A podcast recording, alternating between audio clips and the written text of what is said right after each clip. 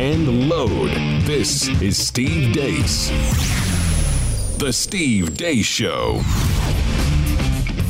And greetings. Welcome to the Blaze live and on demand. I am Steve Deace on location in Dallas. One more day. In fact, right after the show today, I got a jet to head home, catch a flight to Des Moines, where you guys would trade weather with us here in the 35 degrees that has everybody here uh, sniffling. You trade that with us in a second. I'm going back home to single digits.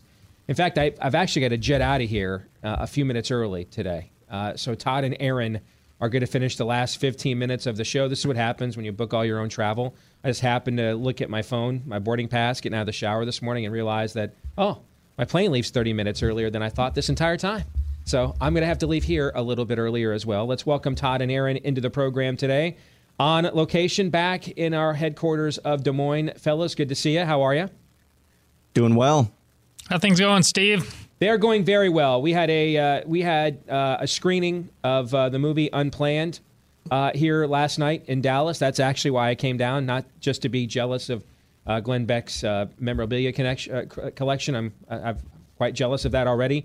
But we had a screening of Unplanned down here last night, the pro life movie that's coming out at the end of March, and we're going to be talking about that next week for Pop Culture Tuesday. But everybody that had a chance to see the movie came away very enthusiastic uh, about the opportunity it has uh, to, to be a huge weapon uh, for the pro life cause. So that's something we'll be talking about uh, in the future. We'd love to know what you think about what we think. Steve at stevedace.com is the email address. You can like us on Facebook, follow us on Twitter at Steve Deace Show. If you're uh, listening to us today on Blaze Radio or listening to us later on the podcast, last name is spelled D E A C E. And if you are listening to us on the podcast, if you could uh, have some time to leave us one of those five star reviews, we would greatly appreciate that. The more of you that do that, the more opportunities we have to find more people like you. And thank you to all of you that have done so already. And uh, fellows, you'll notice we've got an extra here with us today because we have the Deace Group Roundtable coming up here in just a matter of moments.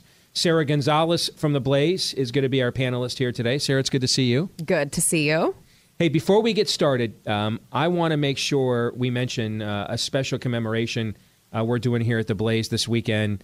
Uh, the sudden tragic uh, passing of Doc Thompson. This is something that um, I've just seen so many people around the uh, building moved by because of just uh, just the connection that you guys have as a team here mm-hmm. Uh, and the suddenness of, of, this tragedy. And you guys are we're going to honor him this weekend here at the Blaze. I want to make sure we mention this to our audience before we get going and we make sure we get the word out about what's coming up this weekend. Yeah, so we are going to have a Morning Blaze marathon this weekend, Saturday and Sunday. Of course, the Morning Blaze was hosted by Doc Thompson for a number of years. Um, so we're going to have a marathon of just kind of the best of the Morning Blaze with Doc Thompson, um, just to you know give the viewers uh, something to remember him by.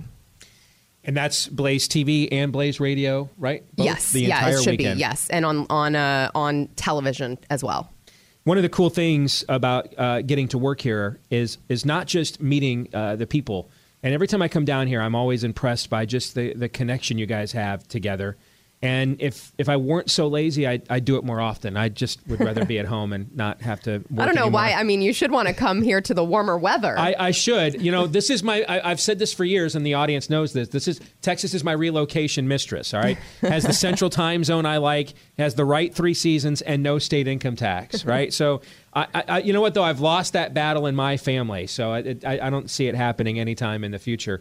But one of the other th- cool things we get to do here uh, with the Blaze is support really great causes and worthy causes, like Back to Jerusalem. Uh, and they are an organization that works with persecuted Christians in closed countries. Closed countries would be nations that don't want to let uh, the hope and inspiration of the Word of God uh, into uh, into their country because they'd rather keep their people oppressed. And so the, the mission of Back to Jerusalem is to reach all the closed countries between Jerusalem uh, and China, uh, where they're located. And so that would include China, Iran, North Korea, etc. And one of the ways they do that is they find ways, to, unique ways. Uh, you know, smuggle's not necessarily the nicest word. How about sneak? Uh, sneak uh, the Bible past uh, the gatekeepers in these closed countries. And one of the ways they're doing it now is they have this, it's a pill sized, for lack of a better description, a, a small Bible.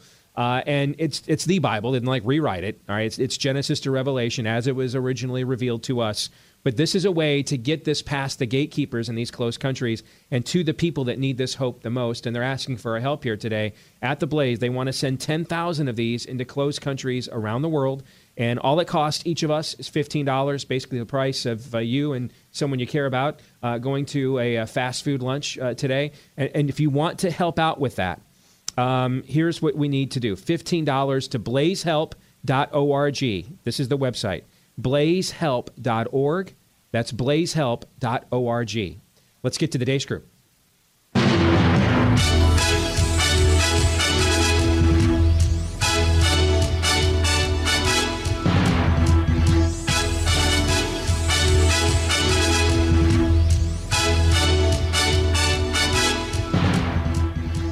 Now, Sara, I don't think you believed me when I told you yesterday we had just totally ripped this off from the McLaughlin Group. The music, graphics, everything. I think you thought I was exaggerating because I've been known to do that I every did. now and then. I did. I, but I was watching. You're like, holy crap! You really did just rip this off. I almost just interrupted it to say, "Oh my gosh, it is the exact same." He was right. But he's but John, God bless him, he's dead now, so I don't think he'll mind.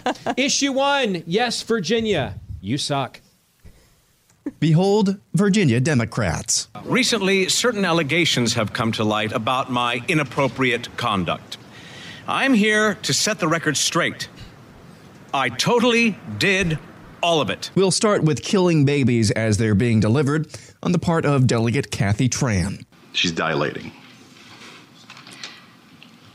Uh, Mr. Chairman, that would be a, you know, a decision that the doctor, the physician, and the woman. I understand that. that. I'm asking point. if your bill allows that my bill would allow that, yes. Then Governor Northam advocating infanticide. If a mother is in labor, I can tell you exactly uh, what would happen. Um, the infant would be delivered, uh, the infant would be kept comfortable, uh, the infant would be resuscitated if, if that's what the uh, mother and the family desired, and then a discussion would ensue between the physicians and the mothers. Then Governor Northam having to deal with old college yearbook photos of him either dressing up in blackface or as a Klan Klansmen. My belief that I did not wear that costume or attend that party stems in part from my clear memory of other mistakes I made in the same period of my life. Does this make me a bad boy? You tell me. No, really, tell me. Then it was Lieutenant Governor Justin Fairfax who was the subject of allegations of sexual assault. His accuser has hired Christine Blasey Ford's law firm, while he has retained the law firm that represented Brett Kavanaugh during that hullabaloo. Then there's the Attorney General, who also dressed up in blackface decades ago, for which there's also a picture. This story from the Babylon Bee perfectly sums everything up. God agrees to spare Virginia if just 10 Democrats who never wore blackface can be found. I hadn't seen that. I know. Nailed it. Nailed I it. I just feel like I shouldn't. I I feel like I can't. We're done. Like I, I, I, I don't know how the audience can be any more entertained for the next two hours the, than they are by that the Babylon story, B headline. the story says that God found one person who hadn't dressed up in blackface, but he was accused of committing sexual assault, oh. so he doesn't count. Oh, oh boy. All right, let's the get bee to strikes it. again. Yes, indeed. Uh, on a, it's where I want to work when I grow up. Yes, on a scale of one to ten, uh, with one being as meaningless as Cory Booker's claims to have a girlfriend, and ten being as cataclysmic. Yes, that's how we roll here, Sara. And ten being as cataclysmic as Cory Booker's grandstanding in the Senate. How damaging has this week's events in Virginia been to the Democrat Party. Sara, since you're the lady here, we'll get we'll let you go first. Go ahead. Well, I mean, I would like to clarify that by Democrats' own standards, this should be a 10, right? But they are in this really unique spot where because they're the ones who dispense the social justice consequences, they can pick and choose who is touched by these new rules. And they've shown that if you are a loyal member of the Democratic Party, you get off scot free, mm-hmm. a la Bill Clinton, Keith Ellison. I mean, Jimmy Kimmel dressed up in blackface, Jimmy Fallon dressed up in blackface, just to name a few. And mm. so, because they're the ones who are behind this social justice, the Democrat Party, you know, they can ruin someone's life forever because of what they did decades ago. They get to control whose lives are ruined and who is banished into exile. So, because these uh, lawmakers in Virginia have a D behind their names, I don't think they're going to see any consequences. I think it's probably going to be a two. I mean, I think the people of Virginia are going to be disappointed, but I don't think we're going to see anyone resign. All right. What do you think, Todd? Sara, man, nailed it. Stop stealing my thunder. I was feeling generous, so I'm giving him a, t- a two. Yeah, within the bubble, the pendulum, you know, has has come back. Uh, Point Gryffindor, you know, Republicans get some uh, breathing room, but but that that's it. In reality, we we saw the bags full of baby parts come out of freezers. all the way to Texas, land of freedom and opportunity, and yet all this cynicism remains. You're all fired here, What? Curzon. that, that's man. Well, Sara led led off, man. I'm just hitting in the tool here. Um, We're in the soup uh, here. You this- can't fire me. Yes, I can't. No.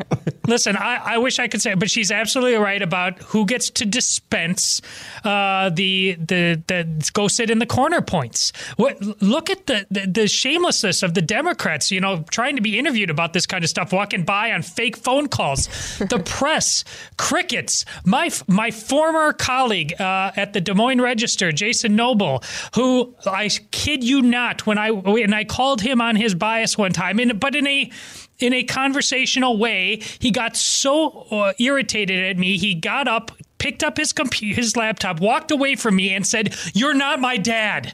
I, I'm not kidding you. He just took a job as the chief communications director for Elizabeth Warren, a known liar and cultural appropriator. You're making this is up. what we're dealing with. No, I'm not.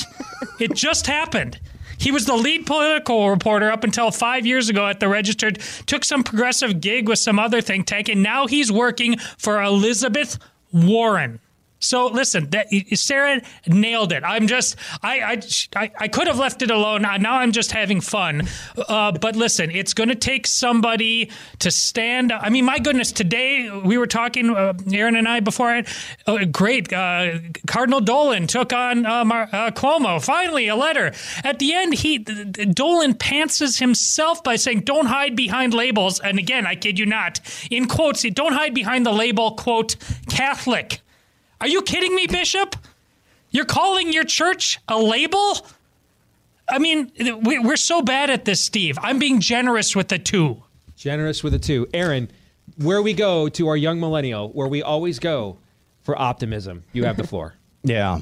No, I'm I'm going with a one. I mean, I guess you could look at it from the standpoint of embarrassment, but when you're talking about actual consequences, I can't really add any more to what Sara and Todd already said because when they're the ones that set the rules and we always acquiesce to said rules, then they're never going to actually hold themselves to the standard they want to constantly try and hold us to on you know the right of center or what's left of America is is more accurate.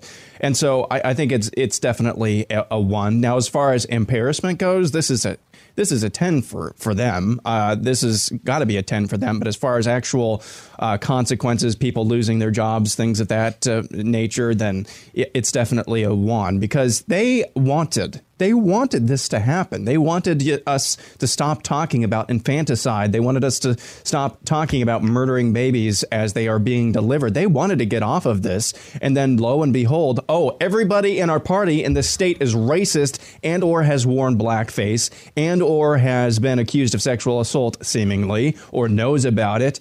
And so they didn't anticipate this at all. Uh, it is uh, what's the end of? Uh, I think it's idiocracy. Oh no, we suck again. That's that was what this last week was over and over again for Virginia Democrats. Eh, But at the end of the day, because we refuse or because we always acquiesce and uh, do not refuse to play by their rules in other situations as well, meaning the left's rules, which is whatever uh, you know, the rules today are not the same as they will be tomorrow or they were yesterday. Uh, because we keep playing by those rules, um, they're going. Uh, uh, th- th- nothing is going to happen of consequence coming out of this. Well, elections can have can be a consequence, and, and I, I could certainly see voters um, having something to say about this over the next couple of years. I mean, think of the awkwardness. Think of the awkwardness of, of you know, I, I think every Democratic presidential candidate demanded Northam resign. One of these guys or gals is going to be the nominee. You know, this is one of the key states. I mean, a Democrat is not going to win the White House in 2020 without Virginia. So, I mean, they're going to go there and campaign and raise arms with Ralph Northam. And yeah, they have a built in, just like Trump does. I mean, you know, Trump talks about, hey, I could go out on Fifth Avenue and murder somebody. And, you know, as long as I say build a wall, my audience will cheer. Both tribes have their cults, okay? But there's a lot of voters that aren't interested in either one of these tribes or cults who freaking hate this crap. And you want descending into self parody where you're standing there, Kamala Harris is standing there raising arms, Cory Booker raising arms with a with a guy he called a racist. I, I think there could be some consequences for that down the road, but we shall see. If the ultimate exit question, if the ultimate conclusion of this story were a Stone Temple Pilot song, which Stone Temple Pilot song would it be? A. Big Empty. B. Dead and Bloated. C. Creep. D. Interstate Love Song. Aaron. Um, oh man, it's either B or C. I'm gonna go with B. Dead and Bloated. Todd. Yep. Hey, big empty. Big Empty. Sara. Uh, I was also going to say B, dead and bloated. All right, dead and bloated. All right, let's get to issue two, the State of the Union. The State of the Union address this week was like a weird piece of postmodern art. It was whatever you needed it to be and changed depending on your perspective. Contrast to the beautiful image of a mother holding her infant child than the chilling displays our nation saw in recent days. Lawmakers in New York cheered with delight upon the passage of legislation that would allow a baby to be ripped from the mother's womb moments from birth. These are living, feeling, beautiful babies who will never get the chance to share their love and their dreams with the world. And then we had the case of the governor of Virginia, where he stated he would execute a baby after birth to defend the dignity of every person. I am asking Congress to pass legislation to prohibit the late term abortion of children who can feel pain in the mother's womb. Tonight, we are also joined by Pittsburgh survivor Judah Samet. He arrived at the synagogue as the massacre began. But not only did Judah narrowly escape death last fall, more than seven decades ago, he narrowly survived the Nazi concentration camps. Judah says he can still remember the exact moment nearly 75 years ago, after 10 months in a concentration camp, when he and his family were put on a train and told they were going to another camp. Suddenly, the train screeched to a very strong halt. A soldier appeared. Judah's family braced for the absolute worst. Then his father cried out with joy, It's the Americans! It's the Americans!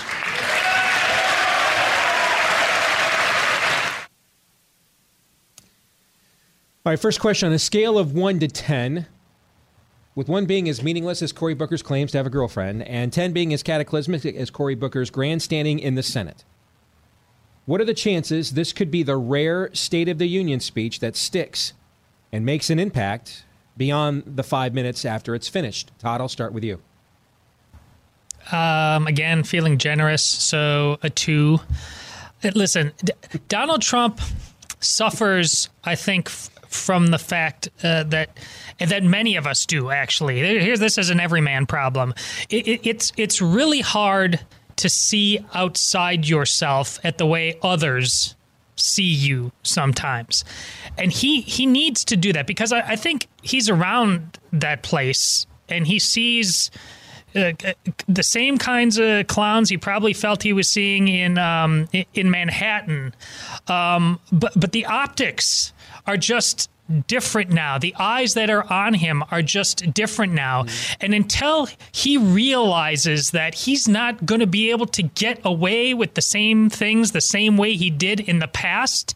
I, I, I this, all this was a speech on a teleprompter until proven otherwise, and he hasn't shown an ability to be able to navigate this game any better or worse than any other. Put name your uh, average Republican. Uh, it, it it it's a fool's errand to rely on any one speech. And listen, I, I, I write for a living. I love oratory. Oratory's capacity to move hearts and minds is often second to none.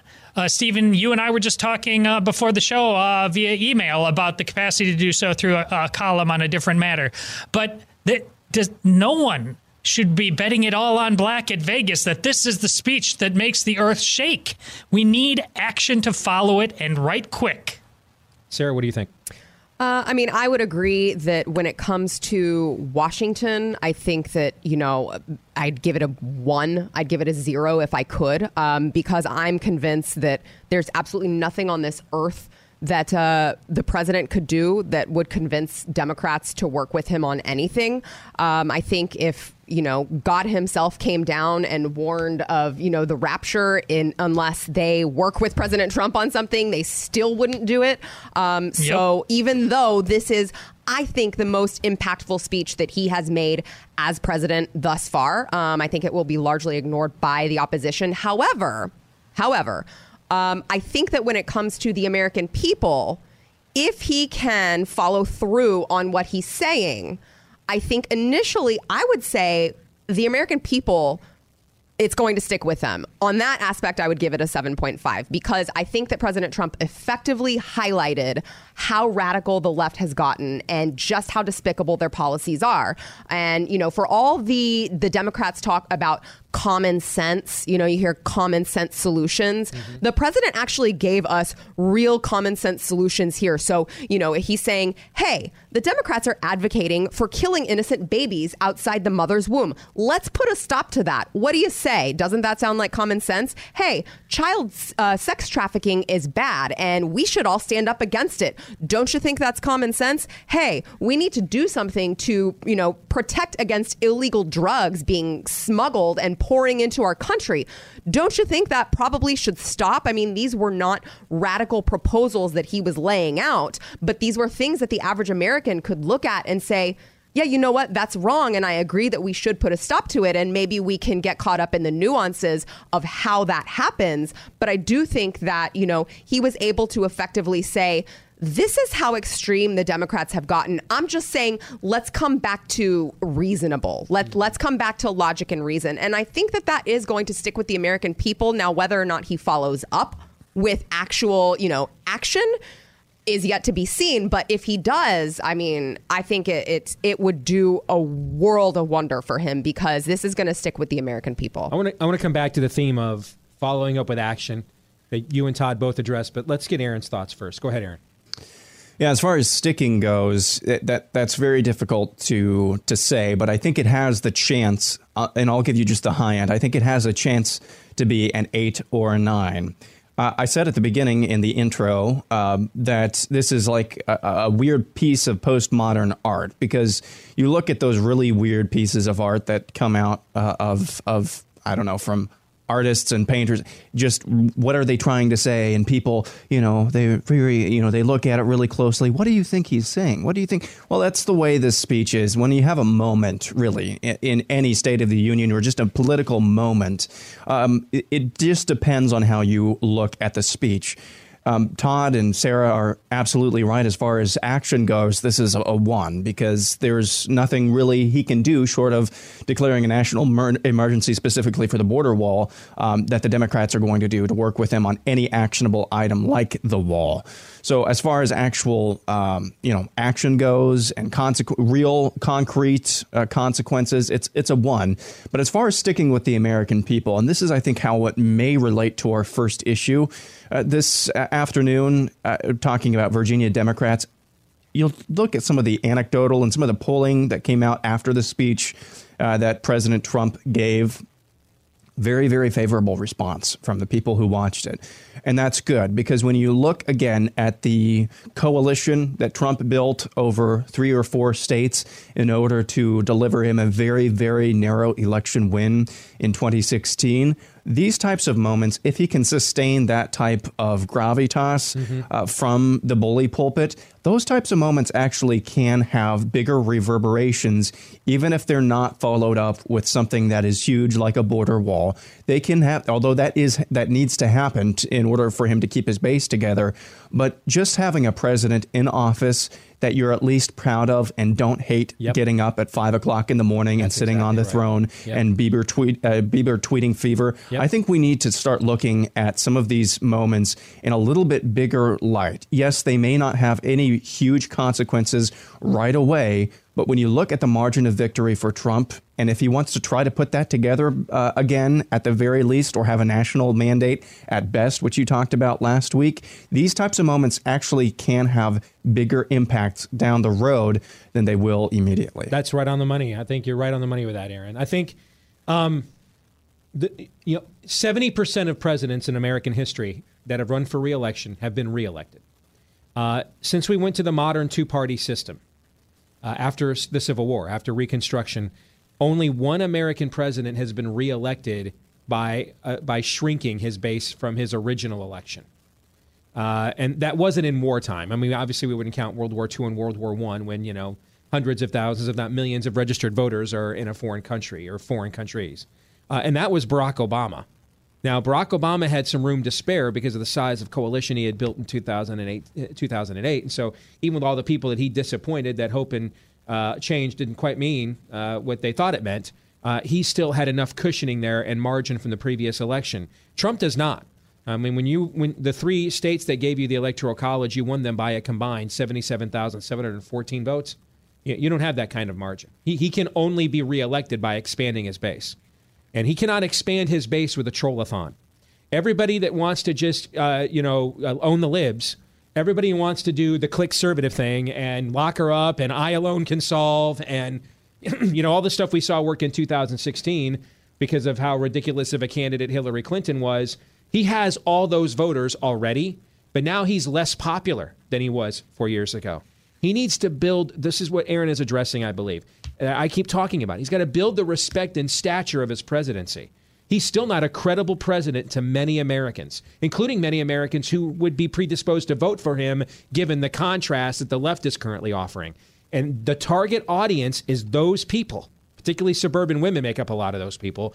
And I think this is a speech they absolutely would identify with. He's got numerous uh, moments the rest of this year, the commemorations of D-Day, Pearl Harbor, etc. Numerous opportunities to be the president and command the bully pulpit with it with, with words just like this. Let the Democrats feast on their own. You'll have plenty of time to troll them and do the combat you want all of next year. But this year, those are the themes I think he needs to strike in order to build up the stature uh, and respectability of his presidency. Let's get to the exit question. If the real state of our union, not what's on Twitter or the media, but where real people live, if the real state of our union were a Stone Temple Pilot song, which Stone Temple Pilot song would it be? A. Big Empty. B. Dead and Bloated. C. Creep. D. Interstate Love Song. Todd, quickly. Creep. Creep. Sara. I hate to be uh, repetitive, but constitutional principles are dead and the government is bloated. That's pretty good, actually. Aaron, go ahead. What Sara said. yeah, I, I don't know. We'll come up with a better answer than that. Indeed, I, I, I just again, I want to stress that I think people want their president to be an inspirational figure, and that's true whether there is an R or D after their name, and that's something that outside of the people who just want to troll the system, and like his particular brand of tweeting, this is that is something this president has never really done, uh, and and he has a chance to do that now particularly because the left is vacating all of that space. Uh, they have they, they are and they're openly saying now we want to end Americana. They're being open about it, and so there's plenty of that space that he can now go in there and occupy. When we come back, is there something deeper about the hatred uh, the hatred of the New England Patriots we need to talk about? We'll do that and more next here on the Blaze. Wake up, America, before it's too late. The Steve Deace Show. on the Blaze Radio Network.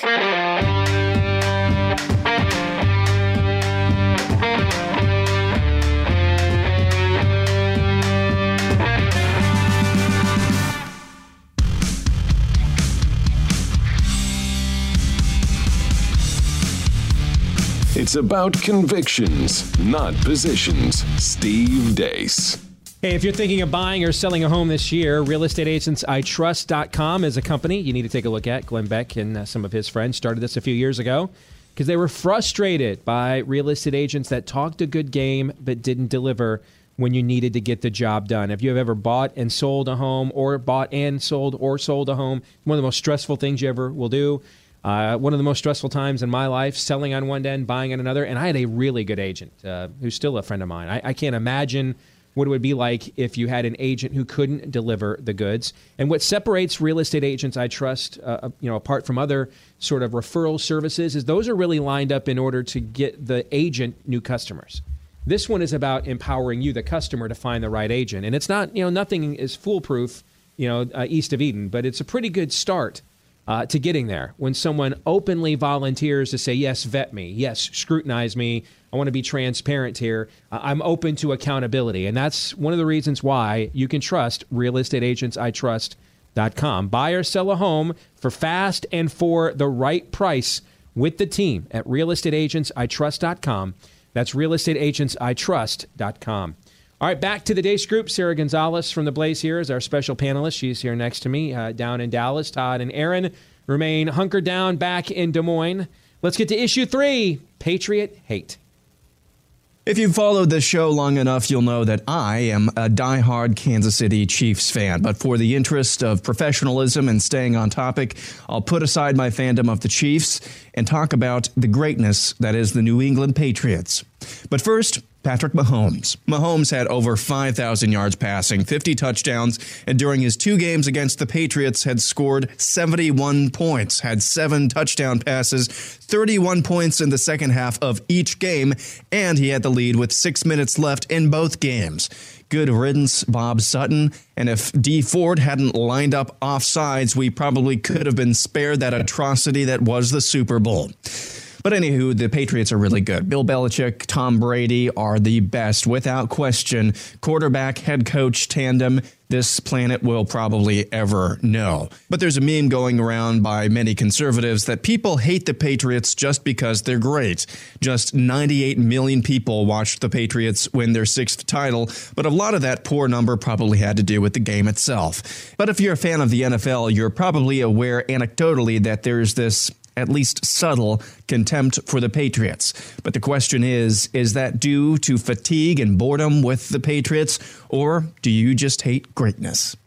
So, 98 million people watch the Super Bowl. That's a lot. That'll be the most watched television event of the year. But the uh, over under in Vegas for viewership was 106 million because that's been the average the last few years. So, I mean, I, I, 8 million people, uh, that's quite a decline. Uh, the hatred for the Patriots you know, this is something Curt Schilling and I have talked about uh, a little bit on our show. We talk sports here on the Blaze, and Curt is convinced. You know, he and he comes out of the era, you know, where he was with the Diamondbacks when they slayed the Yankees, and everybody hated the Yankees and the Red Sox, buying every team in free agency back then. And then he went to the Red Sox and was part of that, you know, axis of evil. Uh, and they won two World Series while he was there. So he kind of has an interesting perspective on both sides of this, and he he absolutely believes that the hatred of the Patriots goes beyond the typical, we're, we're just tired of watching the same teams win that we have seen in sports for years, but speaks something more generally about where we are with culture, the culture, and we don't want to celebrate long standing success, but we resent it now instead. So that's the question for the panel. Is this just typical? I'm sick of the, the same team winning all the time. I've got Alabama fatigue. I've got Yankee fatigue. I got Red Sox fatigue. All right. Or is it something else? Sara, let me start with you. What do you think?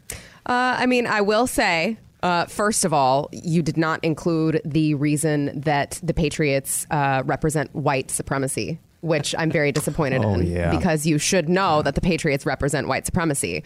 But uh, in all seriousness, and I just want to be clear that I married into uh, the Alabama fandom. My husband the went to first. Jewish MVP of a Super Bowl uh, is Yes. represents white supremacy. Yeah, yes, I you. mean, obviously, because Yes. the Daily Beast says so. Yes. Uh, but so I, I am now in the Alabama fandom, and you know, I, I see everyone, all of the hatred because Alabama wins all the time. I don't think that that's necessarily what it is with the Patriots. I think that maybe there's a component to that because people are tired of them winning. But when you look at the Patriots and you look at Bill Belichick and Tom Brady, they're not likable people. I mean, you look at, I mean, Tom Brady, the way that him and Gisele got together, everyone's like, oh, they're such a cute couple. But then there was the, you know, the the uh, issue with him having Bridget Moynahan and the other kid, and then leaving her and getting with Gisele, and then uh, he just is not likable when he speaks. You've got Deflategate uh, with Bill Belichick. You've got Spygate. I mean, they've got all of these these controversies surrounding them that just to me makes them not likable. And so for me, I know. I mean, Tom Brady. He's got to be the greatest quarterback of all time, but I don't like him and I don't want him to win because I see him doing these things and I see Deflategate and I see him and it's like in society, you want people to be accountable for their actions. Mm-hmm. And it seems like these two guys are not ever accountable for their actions and they just keep winning and getting rewarded for bad behavior. And I think that that is part of it. Um, I would say that that's most of it, at least for me, is that I don't want to see people who are acting badly and then get rewarded for it. Erzin, what do you think? Uh, I don't think the points that Sara makes just resonate beyond. I mean, I get why they sit inside her because some of them sit inside me. But with most the, the NFL and college football, they're so full of reprobates, and people just want to watch their football. I really don't think they're too concerned about that. I think this is your standard issue fan jealousy Mhm. uh, for for the most part. If I want to get a little bit more cosmic, though, I would say this: there's just it. it there was the curse of the um, the goat with the Chicago Cubs and the curse of the Bambino with the Red Sox. Here, what fans have a sense of what should have been. Go back 11 years, 2008. It should have been the curse of the catch. David Tyree losing that game to the Giants. They lose the next one to the Giants. And if you really look at it, they should have, the, the last six Super Bowls they've been in, they should have lost. Seattle on the goal line, hand off the ball. Right. They lose again. Falcons up by 28, 28 points. Yeah. De- decent coaching. They should lose again. They lost to the Eagles. The Rams. Literally, I mean, the I just heard yesterday. handed the ball off five more times. I know. In the second I half, know. for even no yards. The amount of time they would have ran off the clock, they would have won the game. Yes. And then a team that what scored over 50 points uh, in this season, the Rams turns into this team that only can score 3 points and Steve, I did you hear the on-field audio of the pregame conversation between Sean McVay and Belichick? I did not know. To- total dude code violation. Oh, no. I mean, it, He was not oh, fluffing he was him, like was he, before the Super Bowl? oh, he was totally fluffing him. I mean, it's one Uh. thing to say, "Coach, I really admire you." He was like a little schoolboy. Coach, oh, you're the best ever. You. He was at him and say, totally. Remember that time you did Let It Be? That was great. did he do that? Oh, it was awful. You got to listen to it, Steve, and your T level will just plummet. Uh, I mean, Lindsey Graham. Is They that what you're should. He went Lindsey Graham on John Yes. McCain. Is that what you're telling You- me? Uh, so they should they should have lost the last last six Super Bowls. Th- This should have been trumping the Buffalo Bills, but they didn't, and that's just somehow on a cosmic level inside of people, and it bugs them. Well, that explains why McVay seemed really eager to point out that he was outcoached in the game.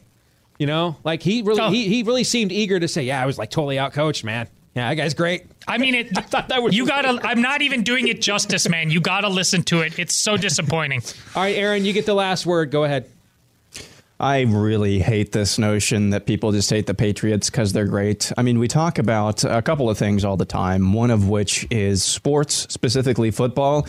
It needs to be one of the bastions, and it is one of the final remaining bastions of just triviality where Americans of all stripes can come together and just enjoy something together. Mm-hmm. And you know what fan is short for? It's short for fanatic. Um, the reason why I don't like the Patriots, yet I have no problem admitting how great they are, is because I'm a Chiefs fan. I want the Chiefs to win the Super Bowl every year. Now, I don't see why it's so difficult. Why isn't? Why can't the? I, I, another thing we talk about. Why can't the truth just be its own reward? Why do I have to affirm that everything about the Patriots is great all the time? No, I just let let the record speak for itself. It's a great record. They've won six titles uh, now, and Tom Brady and Bill Belichick are great. Why isn't that good enough for you? Instead, you're expecting me to affirm that the Patriots are great and that it's un-American to uh, to to, to uh, hate them. I just no. Just let fanatics be fanatics. I'm looking at this from the bigger picture hate them, love them. I get that if you're an ambivalent uh, observer, you can say the Patriots are the greatest ever, and that's fine, or you can hate them, and that's fine. I don't think we should be trying to find any deeper meaning behind the hatred or irrational or otherwise. Of the Patriots because this is something that we should just have fun being trivial about. I only have an irrational hatred of two teams. That's the Wisconsin Badgers and the Denver Broncos. I can't tell you why I hate both of those teams irrationally, but you know what? I you know why I'm fine with that and why otherwise when I, when I'm not Because you prayed you know, you distracting from the main you're at right now. yeah. Yeah. You know why I'm fine with that? Is because I'm a fanatic of the Iowa Hawkeyes and the Kansas City Chiefs.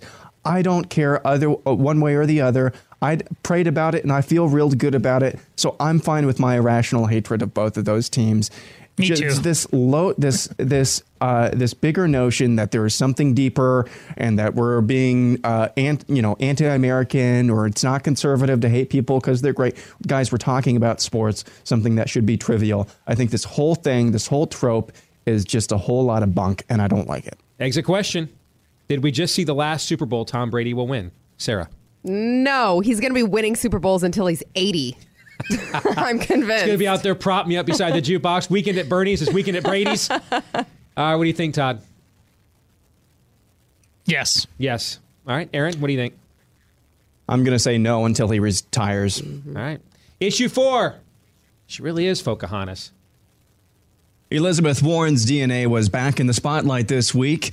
The Washington Post released a State Bar of Texas registration card from 1977 for one Elizabeth Warren, wherein she identifies herself as American Indian. Could there be other documents out there with you self identifying as American Indian? So, all I know is during this time period, uh, this is consistent with what I did because it was based on my understanding from my family's stories.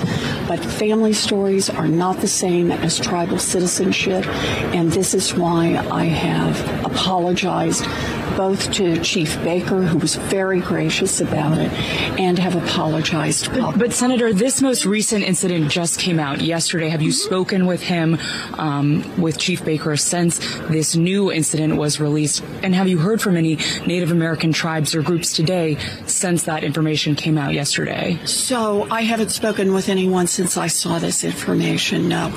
But my apology is an apology for not having been more sensitive about tribal citizenship and tribal sovereignty. Warren had previously released a DNA test which found she is indeed one in 1,024th Native American heritage. So this whole thing has been completely blown out of proportion.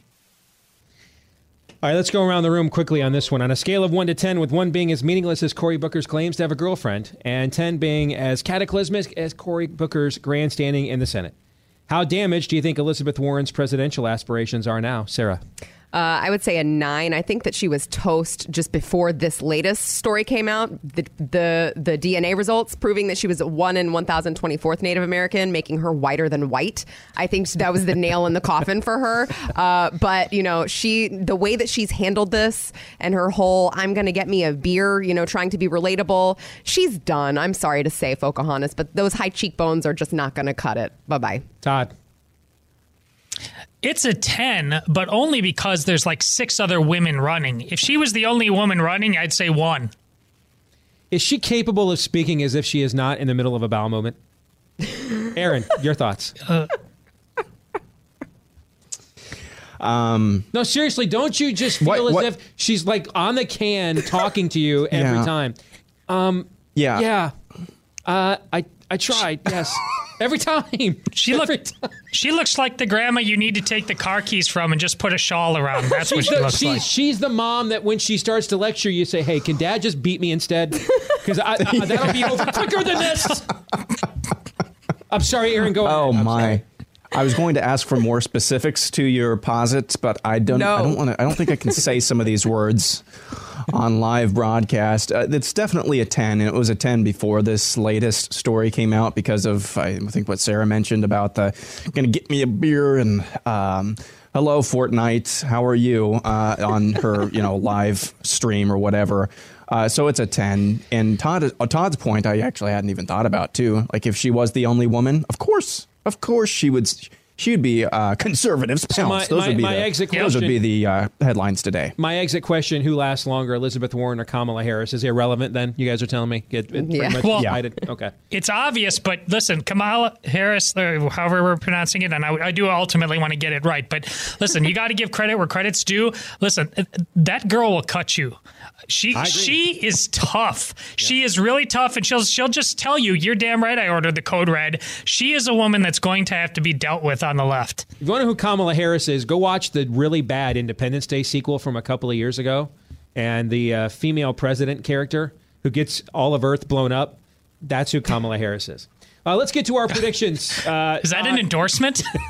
well, oh, some of those, you know, some of those people, it was just their time. Todd, uh, your thoughts on your prediction for this week? Well, I know you're going Avengers. I am too, based on the Super Bowl trailer. Uh, I I was totally right on my prediction that this Tony Stark narrative is he's going to end where he begins on a uh, a castaway with just his wits upon him. There's that. The image of him at the forge once again.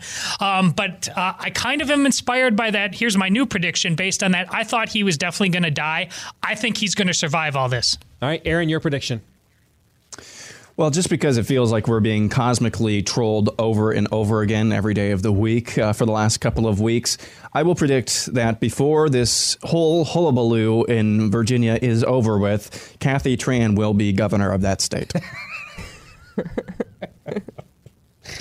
Uh, Aaron, I'm sorry, Sara, your prediction. Uh, I'm going to go the Avengers also because I'm really pumped for the movie. And I'm going to say that uh, in this new one, uh, not only, well, I'll let you get to yours, but I will say that uh, I think that Captain, Captain America, I think he's going to sacrifice himself and I think he's going to be a goner. Yeah, I think if you if you piece together the Spider-Man, this is my prediction. If you piece together the Spider-Man trailer, and they're saying it takes place literally minutes after uh, Avengers Endgame ends, uh, and if you go back to when we first see Spider-Man in Avengers Infinity War, you see him on a bus. Uh, and I think what you're going to see is that um, if you look at the condition of the Earth in the brief Super Bowl commercial, and you line it up post snap, and then you line it up uh, with where things are at in the Spider-Man movie, where it just seems as if nothing happened. There are no wastelands, no ruins, and we know how Marvel is stickler for continuity. Uh, I mean, they even had the city in, in Avengers: Age of Ultron. They lifted it off the ground so they wouldn't repeat the mistake that Batman versus uh, or the, that uh, the Man of Steel movie made, where Zod and Superman just laid waste to the entire city of Metropolis. All right, so I don't believe that they're just making these mad uh, continuity errors. I think what you're going to see, they're going to totally undo Thanos' snap. Uh, things will go back to the way they were before. I think I think we could very well on Spider-Man: Homecoming could the opening scene could be they're on the bus just like we saw in in Infinity War. They're going to go because that was the moment when the ship appears in the sky. I think they're going to be able to undo everything that Thanos did and reset where things were before. But the cost of doing that, you know, just like it was a great sacrifice for Thanos to accomplish his end game, there will be a great cost for the Avengers to undo it, and it will be one or two Captain America and or um, uh, Iron Man will will die in order to to accomplish the resetting of where things were prior to Thanos' arrival. Sara, it was a pleasure having you with us. I hope you had some fun. Yeah, I did. Thanks for having me. And uh, it was good having you here in Dallas. It was. Thank you. Hey, guys, real quick scale of 1 to 10. Uh, 1 being as meaningless as Cory Booker's claims to have a girlfriend, 10 being as cataclysmic as Cory Booker's grandstanding. Rate Sara's performance here today. 10. 10. Bravo. Yes, thanks, You're Sara. right. Two, two for two. You, you are right up there, Sara. You're right up there, or maybe down there, if you know what I'm saying. Uh, with uh, with Cory Booker, you should be very, very proud. Oh, yay. Thank you. That's the greatest That's the compliment correct a man's ever given me. You remind me of Cory Booker. Wow. Ah, all so right. I was underwhelming, is what you're saying. well, you know what? It's like postmodern art. It's whatever you want it to be. It's whatever you want it to be. Seriously, thank you for coming in. We appreciate it. Thank you. Sara's going to say goodbye, but we are coming back. One more hour to go. Feedback Friday and a truth bomb coming your way next, right here, live and on demand on the Blaze. Stay tuned. You're listening to Steve Deace. on the Blaze Radio Network.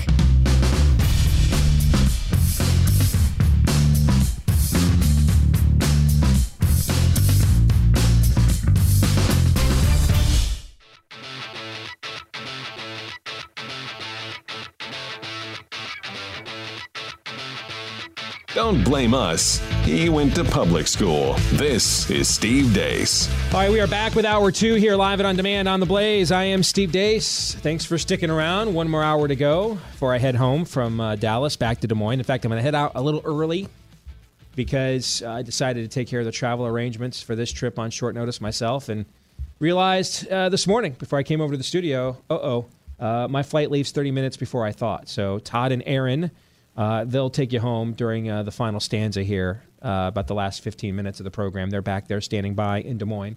And hour two of today's show here on The Blaze, brought to you by our friends at Home Title Lock. Homeowners beware. A data breach just exposed 24 million of us to title fraud, a crime that could cost any one of us our home. If you have a mortgage, refi, HELOC through a major bank, this breach may have put any of us at risk of losing every dollar of equity that we've built up into our homes, maybe even the home itself, because this is a data breach that gives scammers everything they need to steal your home's title. They can forge your signature from that point on as the seller, refile your home under a new name, take out loans on your home, and then stick you with the payments. And maybe you won't find out till it's too late. The late notices arrive, an eviction order, etc. Your bank doesn't protect you, neither does identity theft programs, but for pennies a day, Home Title Lock does. Check now to see if you're already a victim. Go to HometitleLock.com and register for your free title scan and report. That's a $100 value, free to our family here today at The Blaze. Visit HometitleLock.com. That's HometitleLock.com. All right, gentlemen, let's get to today's truth bomb before we get to some feedback Friday. Uh, and this is my attempt to have an excuse each and every day to promote my new book, Truth Bombs Confronting the Lies Conservatives Believe to Our Own Demise, uh, endorsed by Glenn Beck, Ben Shapiro, Mark Levin, uh, Matt Walsh. Basically, people more popular than me. That's why I needed their endorsements. But you should read the book on their recommendation nonetheless. Plus, my kids, they're thinking Disney for Christmas, and that's where you come in. So you can get your copy at bookstores everywhere, but uh, also right now at Amazon.com. And if you have a copy of the book and you like it, leave us a five star review there at Amazon.com. And thank you to all of you that have already done so. Guys, I want to make this short and sweet, okay? Um, I, I, I know we had a story yesterday of another uh, Democrat uh, committee uh, chairman uh, in the House of Representatives kicking God uh, out of uh, out of the oath there. Can I just say I'm totally okay with it, and here's why. No BS. I mean, this is the year of no BS, right? That's what we declared 2019, the year of no BS. I would just as soon everybody just keeps it real.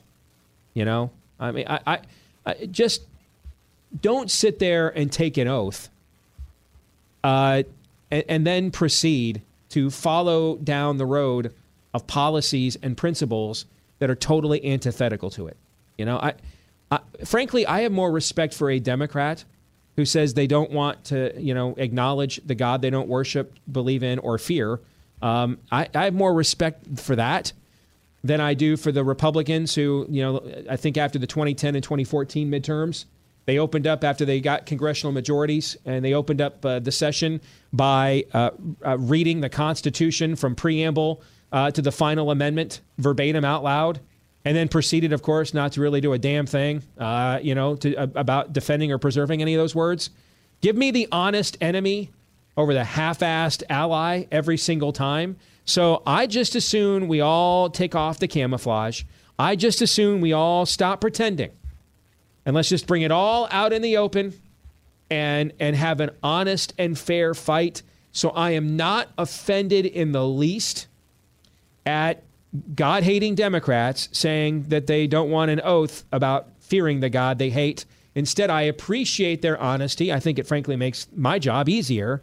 And I've got far more disdain for the people who wear my uniform and then do a really good job of scoring own goals. You know, like John Roberts did last night at the U.S. Supreme Court in siding with the left with the baby killers uh, against the state of Louisiana. I, you know what? Give me at least I know where that God hating Democrat's coming from. Where I got to do the Harvey Two Face coin flip on a given day to see which side of the bed John Roberts woke up up on in the morning. Hell to the no. Give me this somebody who says, I love hell. I got a chance to defeat them as opposed to the person who wears my uniform and then stabs me in the back. I can see the gun pointed at my chest, men. It's hard to see the knife poised at my back. Your thoughts? Oh, man. Amen. Uh, going back to what I was talking about earlier on the uh, show today with my former Des Moines Register colleague, uh, who now works uh, for uh, uh, Senator Warren's presidential campaign. That's 12 years at the Register. I, I spent most of my time just tr- trying to get my colleagues to just admit it, just to, yeah, hey, let's see, we're both sitting here in the same room. I know the scam you're pulling on everybody else, but here, you're not, you'll never get to do it on me. Just be honest with me. Tell me who you, and it drove them nuts. So yes, uh, never ever be afraid to have your enemy tell you who you really are. That is actually a weapon in your hands. Yes, and what good is it? I mean, what what is the thinking behind? Well, we still need to keep the oath. Uh, you know, take an oath to God on the Bible. Why do we need to keep that in there? What is the thinking behind that? And I think I'll, be charitable, and I think most people would say, well, it's a reflection of our founding v- values. Well, um, when it's being taken by a person who wants to reject all of our founding values in this country and where they come from, there's no value to that at all. And in fact, it's everything that you just said. It was. It is really, really just as it's. You know, um, what what uh, what business uh, is it?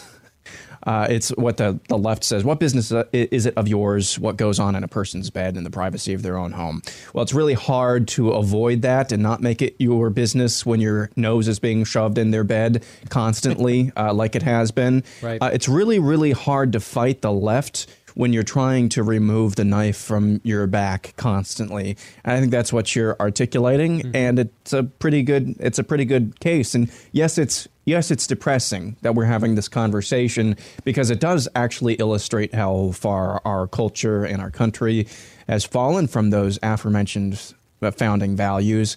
But no BS. Let's just be honest. Uh, I think we'll be faster getting back to those Yep. if we're all just honest about everything. Yes. Everything you guys said, amen. If you've read Truth Bombs, there's an entire, entire chapter that explains why John Roberts knifed you in the back last night. You wouldn't be shocked. Um, and if you haven't read Truth Bombs and you're like, I can't believe, I don't, Steve, this can't be true. Uh, I've got the story linked right on our Facebook wall. You can go there right now. Just go to Facebook, like our page, Steve Deace, D E A C E. It's right there near the top of the page. This was done last night. Well, Steve, how come I'm finding out about this in uh, in the New York Times? How come I'm not reading it? How come my local pro life organization didn't send me an alert saying, "Hey, we got to"? Uh huh. Uh huh. That, that's why I got to read truth bombs. Okay. Yeah. There's a there's a reason why you know your email inbox is not is not uh, littered this morning with uh, National Right to Life demanding John Roberts, uh, you know, come clean and reverse himself. There there are reasons.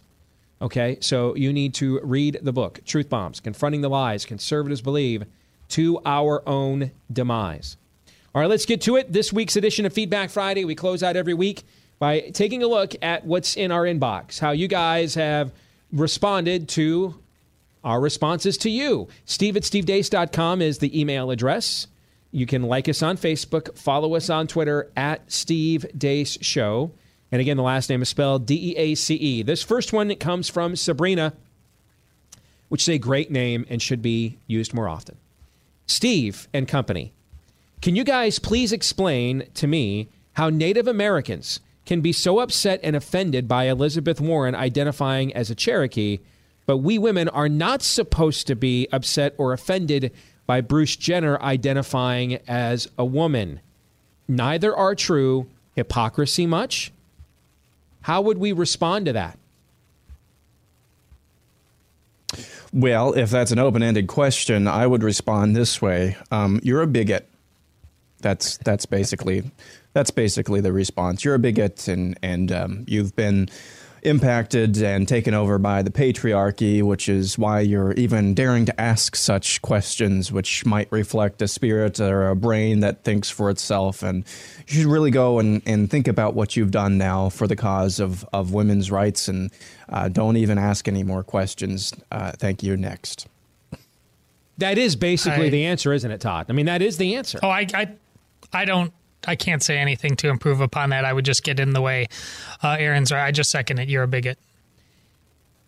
You know, I, I was mentioning this to uh, some folks I was at dinner with last night, uh, and one of the, and I think I've talked about this on this show before. There, there are two reasons why um, I did uh, so many appearances as the token Republican on MSNBC during the 2012 election, and one of them is just pure unadulterated self promotion.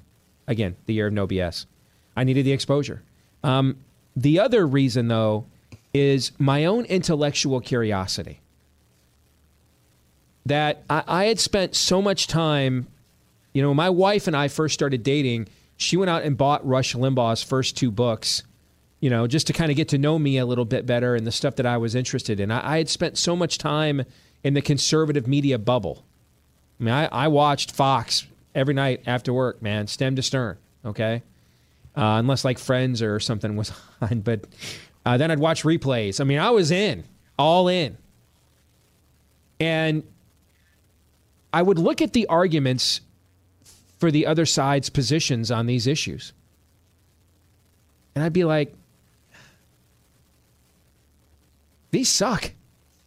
There, there's got to be, there's got to be more to it than I, I just want to be able to do this behavior, and so I'm going to reverse engineer any outcome, bastardize any philosophy, um, take out of context any any ideology I possibly can to justify the outcome I want. I, I'm like, it can't, it cannot be this simple.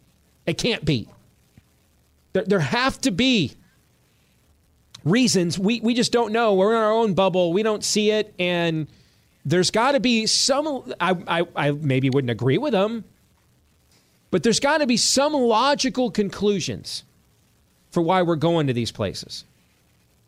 And so I was I was interested also in the back and forth in the battle. And since I knew I would be the token conservative on a lot of these panels, I knew I'd often speak last, unless a Republican embarrassed himself, and then I'd be asked to speak first. but I knew I'd, I knew I'd often be asked to speak last, and so I'd get a great opportunity just to sit there and listen. And I got to tell you, folks, after a year of this, you know what I found? there's even fewer logical rationales and conclusions for why they believe these things than I thought there was going in. It it really is as and that really is what is what convicted me to to focus even more on worldview. And is now now the worldview um, their worldview premises are now being advanced and communicated with the religious zeal I, I now think that compels us to respond more theologically inclined in kind as well. And there really isn't anything more other than I will be like the Most High. Todd, wanna, yeah, Todd and I, and not to interrupt no, you, go ahead, I mean, Todd and I, Todd, Todd and I were talking about this before the show. I don't know why it took me this long to have this epiphany, but what is the argument that we've been trying to make on the pro life front now, especially you, Steve? uh, for ages, for years, decades. What is that argument? It's when life begins. Mm-hmm. Why are, why are we trying to make that argument? Because we are starting from the premise that murder is wrong. Yeah. And so if you can establish when life begins, then you can distinguish between what is and is not a murder. I had this epiphany this week though. That premise yeah, we would like to believe that maybe if that premise was set, then if we won the argument, that maybe um, you know people would follow through. If even if we win the argument of when life begins, scientifically, rhetorically, yep. philosophically, they're just going to change. Murder is okay now because they are a law unto themselves. Yes. Todd and I were talking about that before the show. When you become your own, and I don't want to, I, will let you talk no, to, no, you, Todd, so I don't steal your thunder. But when you become your own God, you are, uh, it, it is, you, you just control any, you are um, lacking any sort of restraint. Yes. You lack any sort of uh, moral framework or framework at all. And you can just do literally anything that's exactly at right. all, say anything at all. And that's the troubling part, again, about trying to make this argument. We're making it from the premise that murder is wrong. Even if we win the argument, well, they'll just say, well, murder's not wrong anymore. And Steve, while you were talking, it made me think uh, of something that hammers our uh, letter writers uh, point home all the more. I mean, she's a woman begrudging in general, but more specifically on how this chaos is infecting people's minds. Remember that story from last week uh, out of Baltimore, I believe? The lesbian woman on a commission for LBGT rights was kicked off the commission because she refused to refer Right. to a male who was transgendering himself into a male who was also a rapist. He refu- she refused on that commission to refer to him as a her, and she got kicked off. So here's where we are. If you recall in the Passion of the Christ, the way they depicted uh, the devil, transgendered, maybe male, maybe female, carrying around in that one scene a baby with an ancient-looking, decrepit face. The, the, and, and here we have notions of alpha and omega. Here, this is like if you have a amazing connect the dots picture and you you you painstakingly pay attention to the order of it and it ends up in a beautiful picture the devil here is just like it it's it's just randomly connecting all the dots in no particular order um, where christ says neither sl- uh, slave uh, no, jew nor greek slave nor free. It's just some bizarro world uh, version of that and it's a grotesque caricature. That's that those depictions of the devil is what this ultimately this letter writer is talking about. The devil is is so prideful. He's trying to match god's handiwork and the uh, and but to do it through chaos instead of order If you walked into a council uh, helmed by Adolf Eichmann and you showed him the birth certificates of all the people at Dachau, would he be moved? If if you brought if you brought um, a, you know an, a, an actual Jewish person into the room and said, "Mr. Eichmann, are are you sure you you know what you're doing? Do you think he'd be moved?" I don't think so. If I if I went to a if I went to a slave uh, market 170 years ago in the South, they they didn't know their slaves were people. They they didn't they didn't know they were they had heartbeats. They they didn't know they felt pain when they were whipping them. They couldn't tell. That's what you guys are describing. And see, that's why I was so. That's why I've been so. I was so prevalent four, five, six, seven, eight years ago. Um, and you'll, you guys will recall me saying this. This is why I was such a huge advocate of the personhood strategy throughout most of my career, and I don't talk about it as much anymore. And, and the reason why is you heard me say this at the time. We have a limited window to make this case of when does life begin, because the other side is soon going to devolve to the point they won't care. Yes. They won't care. Yep. You guys heard me say that. Yeah, we have now. a window right now to make the argument. What is a when? When, when does human life begin? Because if we don't win this argument now, the other side will devolve to Molech just needs blood.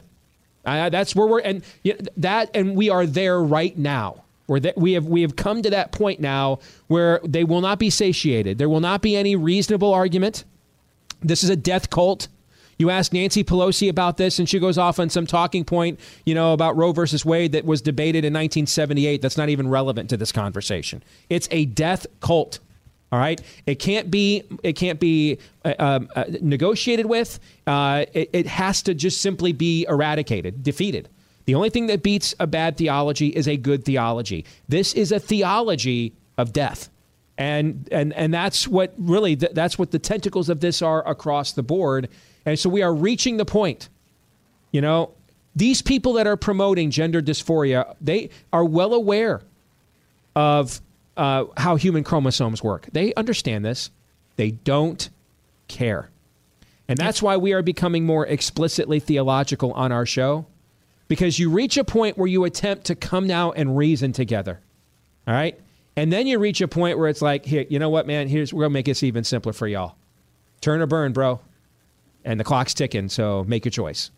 We are getting. but we'd be fools we are not to the the brink people this of reason and science don't believe in reason and exactly right. science So just Yep, that's it's, exactly and right. it's not ma- yeah, it's not that we think that it's magical. Let the lion out of its cage. Just do it. Hey, let's just try that. Let's just try it and see what happens when we let the lion out of its cage. Meaning, let's just let's just actually unleash what's actually in God's word. Uh, what could I mean? It's the opposite of a forward pass. I mean, three things can happen, and I think three of them are good. Uh, when you when you actually use the uh, you, when you use the Bible to make your arguments, that's what we're trying to do. Because um, debating uh, our best efforts of mice and men, uh, or the best laid plans of mice and men. Those things have been tried and they have all been found wanting. So we are at the best place where we could possibly be, where it is. Hey, let's just hey, let's just talk about theology. Let's just talk about the Bible. If you reject it, that's on you. That's not on me, though. Mhm. Uh, and this is this is the I think this is our version as Christian conservatives. This is we are down. Uh, you know, we talk about firing every bullet while we have the opportunity and we have the platform. Um, we're down to the last few bullets in our chamber, and as it is so often, those last few bullets we save for last. It's what we should have been shooting first. No doubt. Imagine a general who's like, guys, man, all right, we're down to the end, nitty gritty here. And all I got left's the Death Star. Bring it out, I guess. Right? Yeah. Wouldn't you be like, uh, you mean you had the Death Star all along? Like, why, why did we, why did we see this in the first act? I mean, what are we what were we waiting for this entire It's like watching the Rams in the Super Bowl. So this would be this is when they're going to hand the ball off to Todd Gurley. No? Okay. Yeah, I mean, what would be the point of that? Yes. You know, and that's what a lot of the political pragmatism that's infested the church has done. And it's made a lot of people a lot of money and built donor bases. It also presided over the near loss of Western civilization. So, muy bien, and congrats on that. Uh, Barrett, Barrett Hubbard in Cedar Rapids, so our neck of the woods there in Iowa, writes Over the last 20 years, the schools have stopped teaching children how to think and started teaching them what to think. Then, what, then when they are exposed to a point of view that conflicts with what they have been taught, to think. They don't know how to cope, so they start calling people names racist, bigot, homophobe, xenophobe, etc. By calling them a name like this, they are saying that they are a horrible person, and that provides us an excuse for not having to listen to that conflicting point of view. Barrett, you're right on the money. I saw this when I was on MSNBC Yep. too. And what I found is I, I grew up with a dad on a given day. I didn't know if he was going to take me to, to the Burlingame Dairy Dip there in Wyoming or beat on me. You know, so I learned at a real young age not to re- not to not to require a lot of positive reinforcement. Now, I learned at a really young age, and we moved all the time, so I was the new kid all the time. So I, I learned really early on that you know not to require a lot of approval from other people uh, to get your validation because you can't really count on it. So um, I- you know when they when they would call me these names, I'd be like, okay, that's great. Anyway, back to the point we're all trying to make. I, I don't care. I mean, I just, you know, it, it- it made, but most of us collapse. Oh no. I mean, uh, you know, what will uh, what will they say? You know, what will be that first comment on my Facebook wall? Uh, so, you know, let me hide my lamp under a bushel. Why? How many times have you heard me ask you, hey, when was the last time you went through an airport, someone walked up to you and said, hey, I'm part of the Twitter mob. How are you? Nobody. Nobody. What, what, what, what, there's a reason there are so many, you know, you know, uh, do not fears in the scriptures. What are we afraid of? What's the worst thing that could possibly happen? Someone says no, they don't like you. Okay, well, I guarantee you, there's seven billion people on Earth, and and at least one of them, one other of them doesn't like you. You know, so um, that is exactly why they teach the name calling because it's a. It's called it's a it's it's called dissembling. And so they call you names to get you off of your game, to make you feel like, well, I, I, I really don't want to be insulted, so I won't say anything. But here's the thing when you can counter that, then they have, there's no, like when you can hit the 100 mile an hour fastball, there's, there's no, I, you need to know this. I've been in the arena. I'm just telling you, okay? Be of good cheer. There's no changeup. There's no, there's no curve. Mariano Rivera doesn't go to the cutter. There's no slider, no knuckler. They have no other pitch.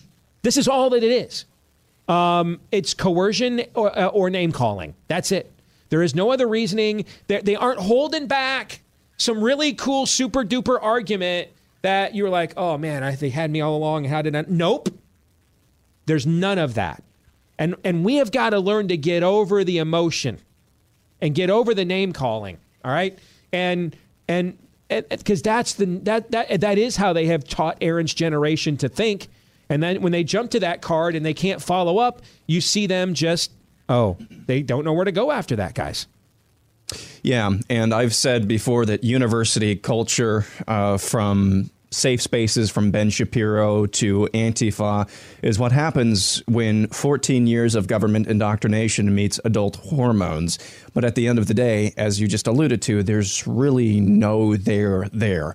There are some who are able to, because of their very good uh, propaganda that has been indoctrinated into them, uh, can list off a lot of numbers and a lot of facts and science um, to seemingly support their argument, but when your premise uh, starts and ends with human nature is basically good, there's never going to be any uh, any there there if they can if you can even debate at that level, Yep. which most of you, well, most of my generation uh, cannot, and so they just go to well, you just hate thus and such or so and so and uh, you are a bigot and you're a homophobe and you're a blah blah blah blah blah blah blah and if you continue to make me feel bad about myself i might just hit you or act out in some way that's that's Yeah. really all there is to it 14 years of government indoctrination plus adult hormones and this is what you get this is the this is the culture that you see on college campuses everywhere Todd, I'm just going to put it Yeah, out th- there, man. There, there are too many men of our era desire to be liked.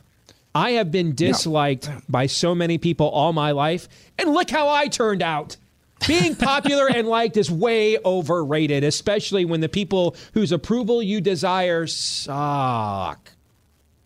Well, and y- there's a reason why I'm sitting in the chair that I am now with with you gone. It's because we're kindred spirits in that. I just I, I, I never wanted to be in a, and we come from different backgrounds. Uh, you know, but I, you know, I never wanted to be part of a fraternity or anything like that. I, and there's a reason why all four of my precious princesses, when they were four years old and I was sending them off to school, I said, listen, no matter what, you stand up to the bullies no matter what. And it's going to be scary and it's going to be hard, but I'll always have your back. But you stand up to them. And I was preparing them for something more than just, you know, a five year old Bobby pulling the hair. I was preparing them for uh, when they were teenagers, where my oldest are now. And I was preparing them to stand up to adults too. And they're already having to deal. Overall, my, you know, I have a more rural setting. The the creep of public education is is far more at bay there. But there are moments when they've had to stand and deliver, and I've been proud of them because they have. But you got to start that early. Don't play games. Jeffrey writes, I wonder why people are vehemently against views and policies they were for at one point. Depending on the color jersey who is leading the White House, people's opinions change. Is it predominantly based on idolatry or ignorance? Yes. Easy. Yeah, that was it. That's why I knew we were running up against the break. That's why I knew I could squeeze that one in. I mean, it, it's it. I, I've mentioned this before too. We're, we're, we're having a topical reunion uh, here today, uh, on, or I'm just out of fresh material uh, here on the Steve Deace Show. But when I made the transition from sports to news talk radio, Jeffrey, I thought, man, this is going to be like totally different, you know. And I struggled at first, th- assuming it was going to be totally different. And then I realized this is actually the same show I was doing all along, just the names of the teams have changed, you know? So my guy's an adulterer, uh, and your guy is, um, your guy's a terrible person that cannot be forgiven. My guy's King David, so suck it. That's kind of how it rolls, you know? I mean, uh, your guy dresses up in blackface, and it's okay. My guy says that one Mexican Mexican judge, he's a racist, so suck it. I mean, that's that's you know that's that's what it is. I mean, um, uh, my quarterback gets busted for a DUI on the weekend, and if he threw three interceptions last game, you know we really need tougher standards around here. We're lacking discipline. He threw three touchdowns last game. You know, I really am. I, I really believe in grace, forgiveness, and second chances. I mean, this is this is human nature, is what it is. You know, and that this there's a reason why Thomas Jefferson once said, "If I could go to heaven, but only with members of a political party." I would rather not go at all. They're among the most corrupting agents ever devised by mankind. Do you guys want to add anything to that before the break? Yeah, I just want to say that we need another uh, a new party to replace the Republican. Okay.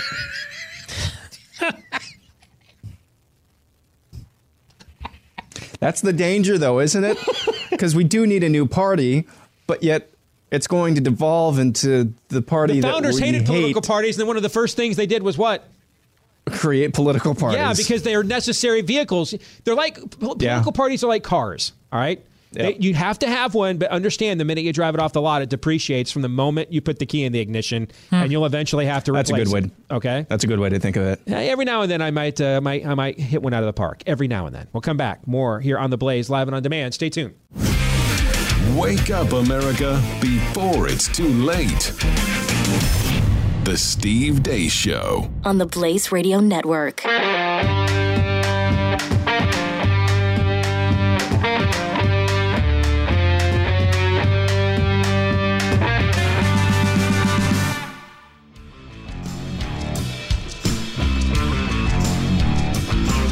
Following the truth, no matter where it leads. The Steve Deace Show. And a reminder hour two of uh, the Steve Deace Show here today on The Blaze, brought to you by our friends at Home Title Lock. 24 million of us may have been exposed to home title fraud through a major data breach.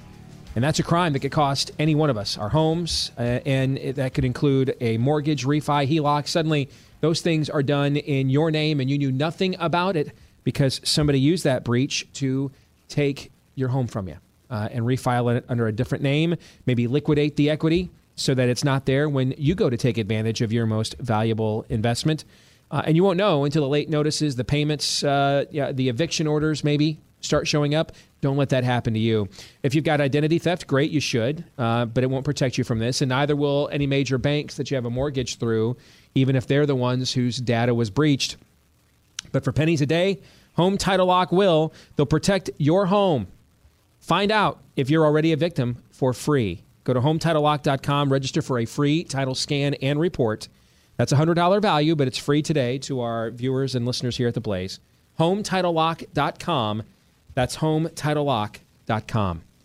Hey, I want to mention because I'm going to be uh, ejecting a little bit early today, uh, and and so uh, Aaron and Todd will take you home um, for the last 15 minutes. But before I forget, everybody here at the Blaze that coordinated with Aaron, uh, Ron, um, who I actually got a chance to meet while I was down here, uh, who runs things down here for us uh, when we're back in Des Moines every day. But the entire team here that pulled this off uh, on really short notice so I can come down uh, and introduce uh, the Unplanned movie to the whole staff here uh, at HQ. Uh, just thank you to all of you guys. You know, and I- Yes. the, they even got the blue M and M's. I, I was really impressed. so, um, I just want to say thank you to everybody that put this together the last second. Uh, just uh, names I don't even know, but I just want to make sure everybody gets acknowledged. And thank you very much. You're welcome. Yeah, and if I could add to that too, Steve, real quick, I just again, I, and I've maintained this since we came on the Blaze, the uh, tech team and the uh, engineering team, and just the the staff there is just top notch, impeccable. Uh, from Ron and Christian, who are um, involved with our show every day, uh, Stephen, Sean. Um, I know I'm missing others as well. That's the Mhm. danger of naming off names, but yeah, just a really top-notch team. And I mean, I mean that from the bottom of my heart. If I, if I didn't actually mean that, I wouldn't say anything at all, and I would just nod and smile. But no, I'm getting these, these guys goosebumps. are these guys are legit. They're lit, as the kids say. And I'd like to add that I'm uh, almost entirely technologically incompetent. So if you guys did a bad job over there, I wouldn't be able to tell. Thanks. All Todd need to know is if the if is this on? Is this on? That's all he cares about. What's the frequency, Kenneth? Uh, let's get to at least one more piece of feedback before I've got to eject because I didn't follow my own flight plan. Uh, this is from Cliff Ravenscraft, who says uh, our pastor had a recent message uh, about Christ telling us to turn the other cheek and to return love for hate. Uh, your show last week touched on some of these same ideas of how to honor the faith in our response while facing the slings and arrows of a fallen world. I'm very familiar with these passages, but I'm also mindful that uh, Christ took stands against the state, like Roman authority, uh, the church, uh, the Pharisees and the Sadducees, and his own disci- disciples, which he rebuked when they were in error.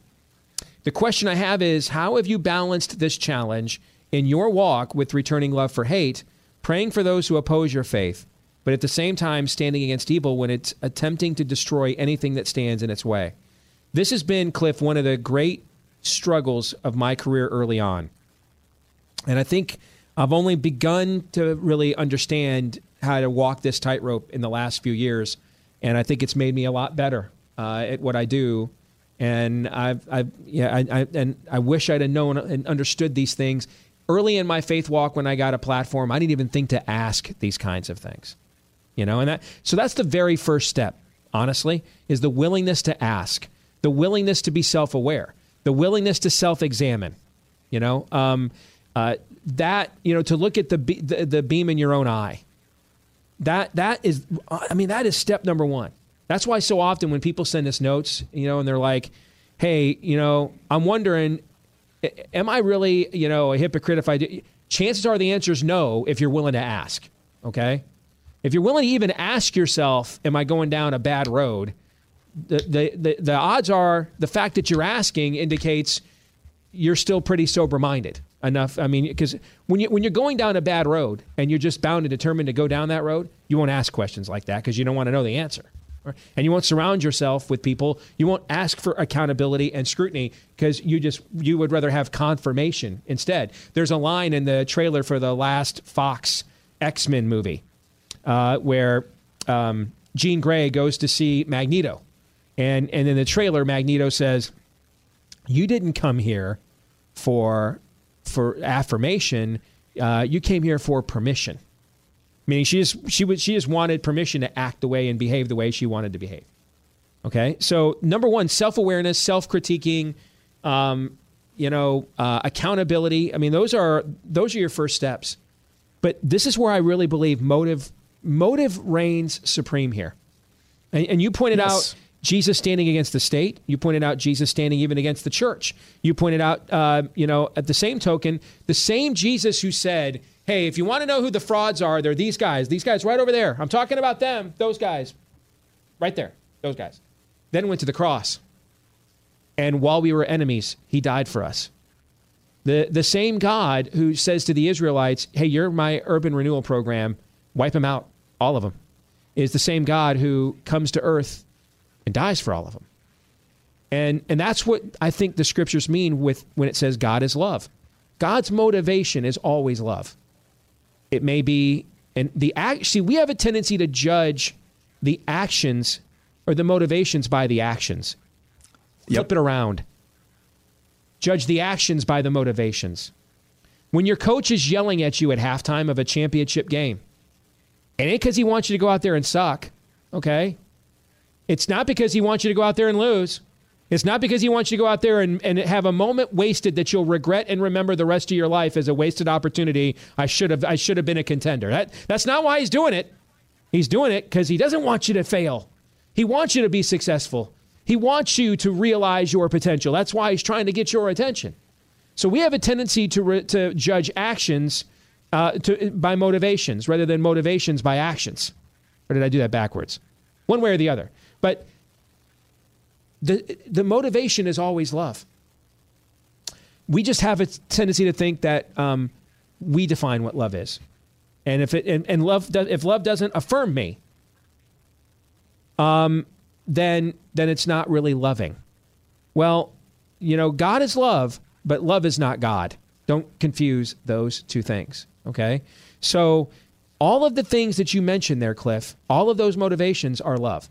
When Paul says to his to uh, his his spiritual progeny Timothy to gently rebuke. He his motivation is love.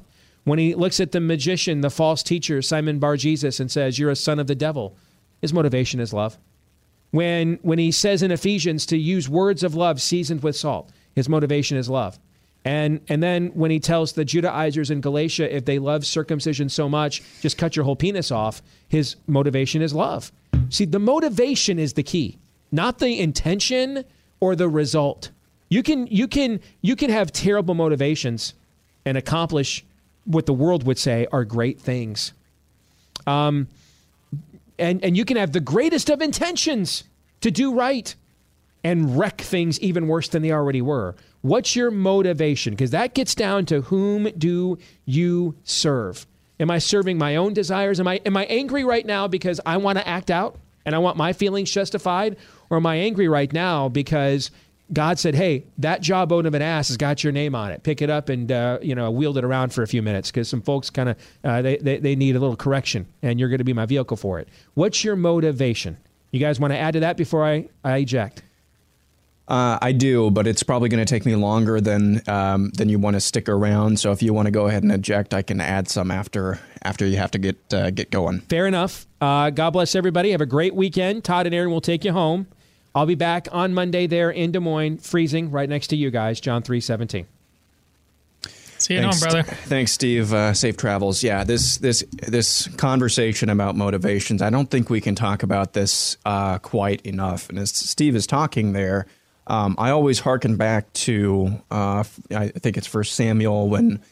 Uh, when Samuel is uh, going to uh, Jesse's house, the uh, the father of, of King David, looking for uh, anointing, or maybe it's Second Samuel. I, I, can't remember f- for sure, but it is in one of the books of Samuel, looking to anoint the next king of Israel, and going and, and looking for who he has been told by God to anoint, and um, Jesse brings out all of his big burly uh, brothers of David, and uh, Jesse said, "There's there's one more." Um, and I think Jesse says, uh, "Oh, that's David. He's out tending the flock." And uh, uh, essentially, it gets to the point where where Samuel says, uh, "God." Or man looks at outward appearance, but God looks at the heart. And then in, in a few years later, David's son Solomon writes in Proverbs 4 Guard your heart with all diligence, because everything you do stems out of that. And that word heart, again, we're talking about motivations here, but when when that word heart is used, it's it's used for a very specific reason. When you think about our physical heart, of course, aside from the good grace of God, it is the reason why we're able to think. It's the reason why we're able to eat. It's the reason why we're able to enjoy or feel pain. It is the whole motivation for why our physical bodies beat and live the way that they do. So we are talking about pretty much the same thing motivation and heart here. I have found, and I'm not perfect at this because I'm human, I have found the more I think very critically and um, very, very harshly deal introspectively with my own motivations, the better off I am as far as my decision making. And should I say that or should I have this um, opinion, or, you know, the, should I think about this person this way, or should I say this to this person?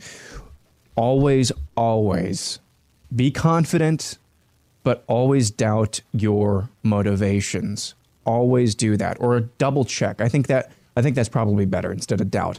Double check your motivations, Todd for everything that you do. And I think you're going, not that you have to be a navel gazer all the time. It doesn't take that long. Just, okay, are my motivations correct in saying this or posting this or doing this? Um, that is, again, we're not talking about navel gazing here. This is actually a really practical, I think, um, way that you can walk with your Lord every moment of every day. Yeah, well, that I, you took the words right out of my mouth. I said our our obligation as Christians is to let God into every moment of every day, and that's uh, to come full circle, turning the other cheek.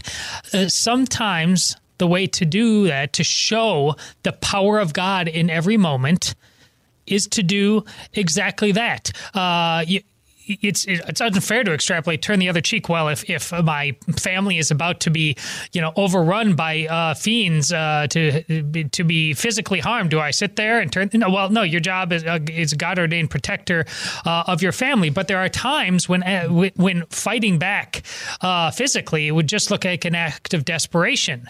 But God is powerful and sovereign in every single moment, and the act of turning the other cheek is an act of immense power. It is a sign that uh, wh- whoever the fiend, the usurper on the other side, is not who you ultimately bow to. And it is a sign that be not afraid is the code that you live by because the Lord is great and money and mighty uh, and the ruler over all things. That is well said. Uh, and now for some uh, whiplash of a transition. I think for the last uh, six minutes, really four, five or six minutes, Todd, we should play some buy sell holds since we really didn't get to uh, an official version of that the other day. You ready to go? Go.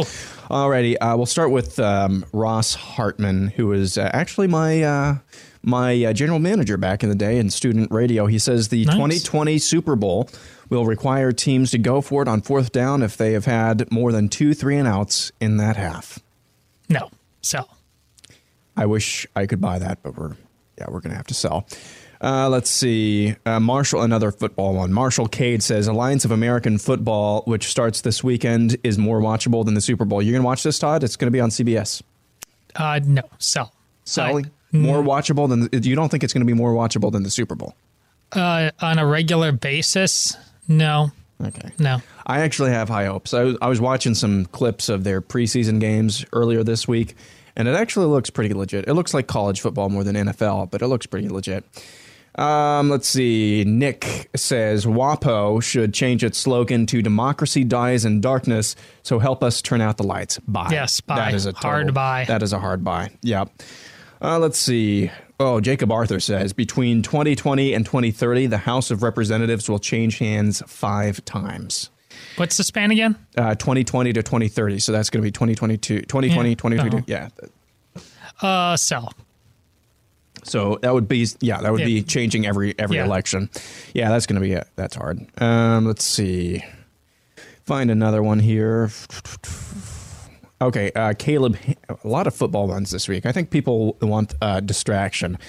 The hoodie and uh, Tom Brady will retire in the same year. I'm going to sell that. I think that whenever Tom, the, I'll put it this way: the odds that Tom Brady will retire sooner or be forced to retire sooner than later are greater than the odds that Bill Belichick will want to stop coaching. This isn't an easy one, but I think I'll say buy. I mean, Belichick is not a young man anymore. How old is he? Do you know? Uh, Bill Belichick? Yeah. He is 63. Yeah, I had him a little older. Uh, I don't know, man. I, I'm gonna buy. It's it's really gonna be tough to start over and just accept. Uh, I mean, unless he wins. The, there's a lot of quarterbacks in the draft. Maybe that excites him, but uh, just for the sake of argument, I'll say I'll buy it. Alrighty, Susan Moretti says Governor Northam does not resign by the end of February. Uh, he waits until the end of 2019 and resigns for personal reasons. Buy. I will buy that as well. Um, by the 2020, this is Justin Redmond. Uh, by the 2020 election voting day, deep fake videos will be so advanced that they will start to fool people and become a major political issue. Do you know what these are, Todd? Deep fake videos?